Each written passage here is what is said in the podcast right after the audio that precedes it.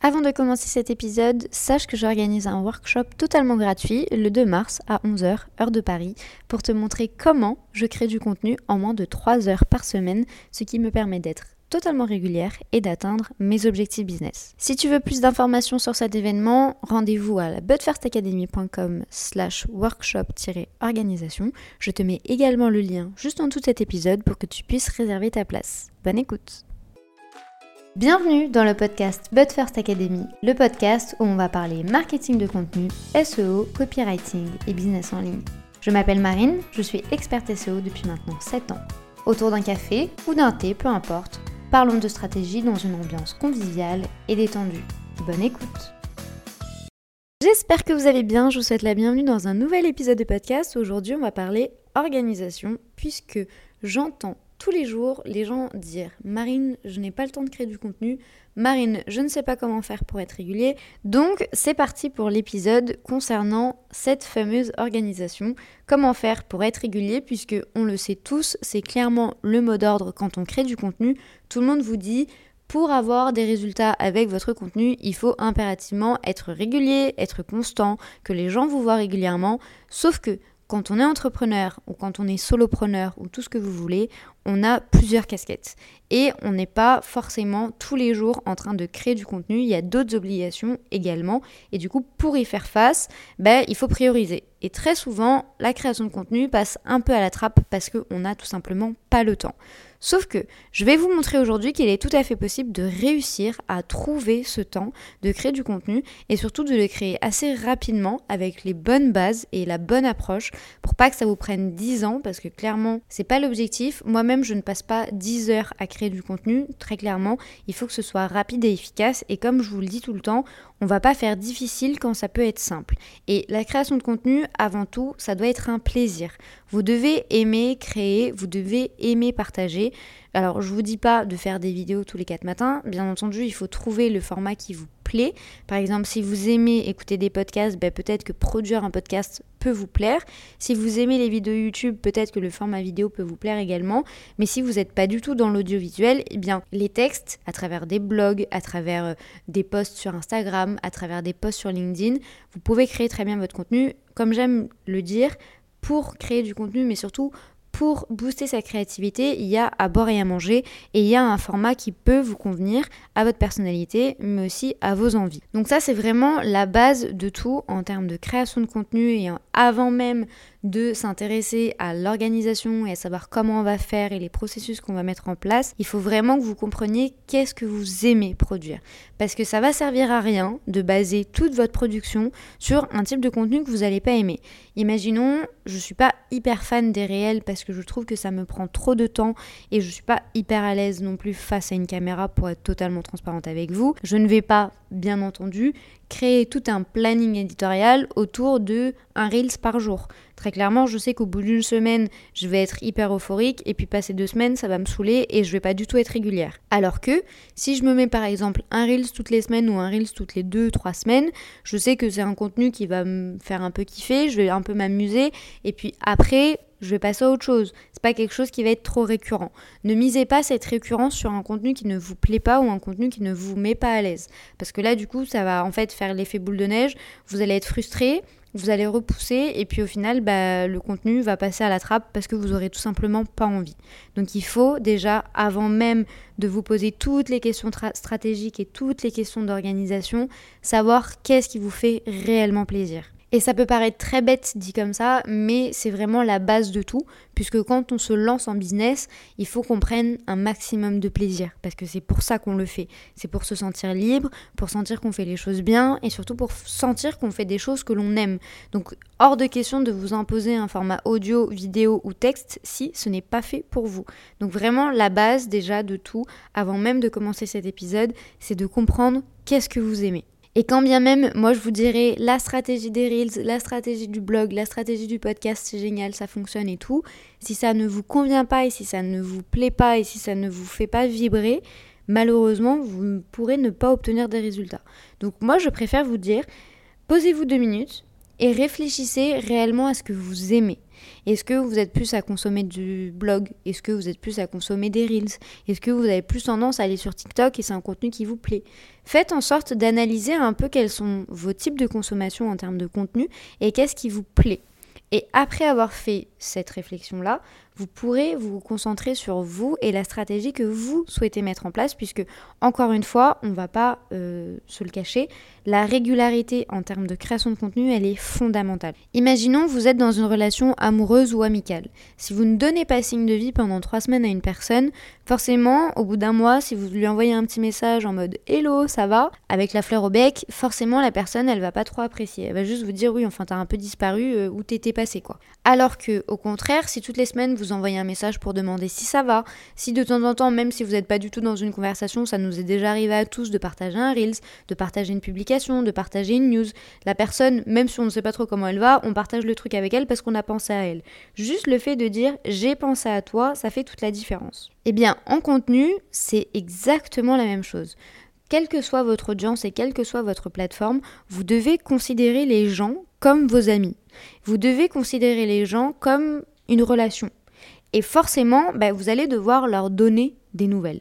Et pour leur donner des nouvelles, eh ben, il faut être quand même un minimum bien organisé, puisque je vous dis pas de publier tous les jours, mais au moins tous les 2-3 jours, c'est cool de dire aux gens, coucou, j'existe, je suis là, je suis encore vivant, et je ne t'oublie pas. Par exemple, les profils, euh, je sais pas, de personnes publiques qui vous disent tous les quatre matins Je suis désolé les gars, je suis pas trop présent, j'ai disparu parce que si, ça, ça, ça, ça, mais que ça arrive littéralement toutes les deux semaines, bah, au fil des comptes, vous allez forcément prendre un petit peu plus de distance parce que bah, il y aura moins de cette proximité avec les gens, vous allez plus trop réussir à accompagner, forcément vous allez l'oublier parce qu'il y a tellement de contenu, il y a tellement de personnes en ligne que vous allez passer à côté, limite vous allez peut-être vous dire six mois plus tard, ah cette personne euh, qu'est-ce qu'elle devient, mais ça sera pas récurrent, ça sera pas tous les jours. Il est important du coup déjà avant même de penser à quoi que ce soit, d'avoir cette bonne notion de régularité et d'être sûr que vous allez pouvoir apporter quelque chose, pas quotidiennement, mais au moins toutes les semaines aux gens qui vous accompagnent. Du coup, on a bien entamé le premier point qui est de comprendre ce qui fonctionne pour vous. Vous devez vraiment savoir qu'est-ce qui est adapté déjà à vos goûts comme je vous l'ai expliqué, mais également à votre organisation et surtout aux disponibilités que vous allez avoir. Imaginons si vous ne pouvez pas consacrer beaucoup trop de temps à la création de contenu pendant la semaine parce que vous avez d'autres éléments à gérer de votre entreprise ou de votre vie familiale, vous n'allez pas vous bloquer une journée entière de création de contenu. C'est impensable. Tout simplement parce qu'en fait, au fur et à mesure, vous pouvez prendre du retard par rapport à certaines tâches, vous pouvez avoir des urgences qui vont surgir. Forcément, du coup, qu'est-ce qui va sauter? La création de contenu, forcément. Je vous le dis, de vous à moi, c'est toujours la création de contenu qui saute. Parce qu'on se dit, c'est un peu moins important, parce que j'ai d'autres projets à gérer, parce que en termes de priorité, c'est pas le contenu ou c'est pas mon contenu d'abord qui doit passer, alors que malheureusement, j'ai envie de vous dire que si. Le contenu reste quand même assez important pour vous également dans votre business, puisque ça donne des nouvelles aux gens et ça leur permet aussi d'accompagner ce que vous faites. Donc n'oubliez pas cette mention de c'est une relation que vous créez avec les gens, mais pour ça, vous devez d'abord comprendre qu'est-ce qui va fonctionner. Dans quoi vous allez pouvoir vous engager. Par exemple, il vous viendrait jamais à l'esprit de booker un déjeuner familial, je sais pas, un jeudi midi, alors que vous êtes plein de taf, que vous n'avez pas le temps de vous bloquer comme ça euh, une à deux heures, voire trois heures, parce que les déjeuners familiaux, ça prend tout le temps trois plombes. Très clairement, vous n'allez pas être dans le truc. Du coup, avant même d'être parti, vous allez annuler, vous dire, bah, je suis désolé, j'ai pas le temps. Une fois, ça peut passer. Deux fois, c'est limite. Au bout de la troisième fois, les gens vont commencer un peu à vous prendre en grippe. En mode, mais tu viens pas, tu viens jamais, t'as pas le temps. Alors que si vous dites à ces gens, bah, je pourrais pas être présente le mercredi ou le jeudi. Par contre, le samedi ou le dimanche, ça c'est jouable parce que ben, je vais pas travailler, parce que j'ai plus le temps de m'organiser, etc.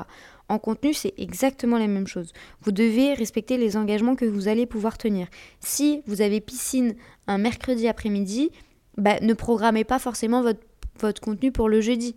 Parce que si vous allez avoir un peu de retard, ben forcément, ça va s'accumuler et ça va passer à la trappe. Et pendant 2-3 semaines, 1 mois, 6 mois, vous n'allez plus du tout publier. Bah là, c'est un peu la même chose.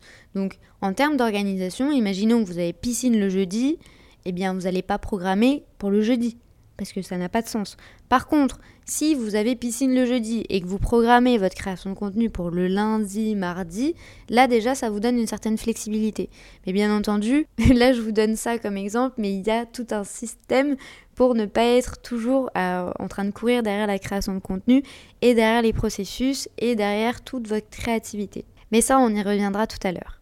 Du coup, après avoir bien compris ce qui fonctionne pour vous en fonction de vos disponibilités, mais surtout en fonction de ce que vous allez aimer, il va falloir définir vos objectifs. L'une des grosses erreurs en termes d'organisation de contenu, c'est de se dire il faut impérativement que je publie et comme ça je le mets en vert dans mon calendrier, c'est publié, j'ai tenu mes engagements et puis c'est cool. Ok, alors déjà c'est une bonne base de travail. Néanmoins, il est essentiel que vous gardiez à l'esprit que vous ne devez pas faire pour faire. Ça ne sert à rien de créer du contenu juste pour dire j'ai créé du contenu. Pourquoi vous allez créer ce contenu-là à ce moment-là et pourquoi vous allez aborder cette thématique-là bien précise à ce moment précis? Vous devez impérativement reposer les bases. Parce que si vous créez du contenu juste parce que c'est beau et parce que c'est joli, honnêtement, à la longue, ça va vous saouler parce que vous n'aurez pas de résultat. Donc il est essentiel déjà de bien poser le pourquoi vous le faites. Par exemple, dans mon cas, et c'est logique, vous allez vite comprendre parce que je fais tout le temps preuve de transparence avec vous, c'est une thématique qui revient très souvent, mais pourquoi j'ai décidé de l'aborder aujourd'hui Puisque dans quelques jours, j'organise un workshop gratuit, comme je vous l'avais dit en introduction. C'est logique et ça fait sens avec mes objectifs du moment. Mais pour ça, bien entendu, il y a eu une organisation, il y a eu une visualisation de tout ce que j'allais faire dans l'année et des objectifs que je me suis fixés.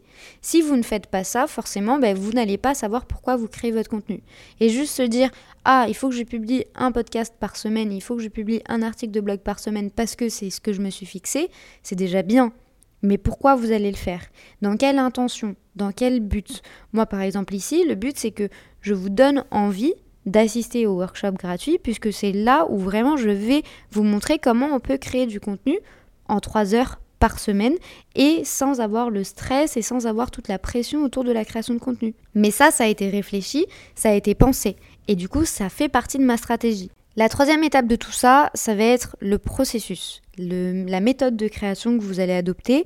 Par exemple, dans mon cas, dès que je rédige un article de blog, il y a toujours, toujours, toujours des étapes à suivre. C'est très clair, c'est très simple, c'est très fluide.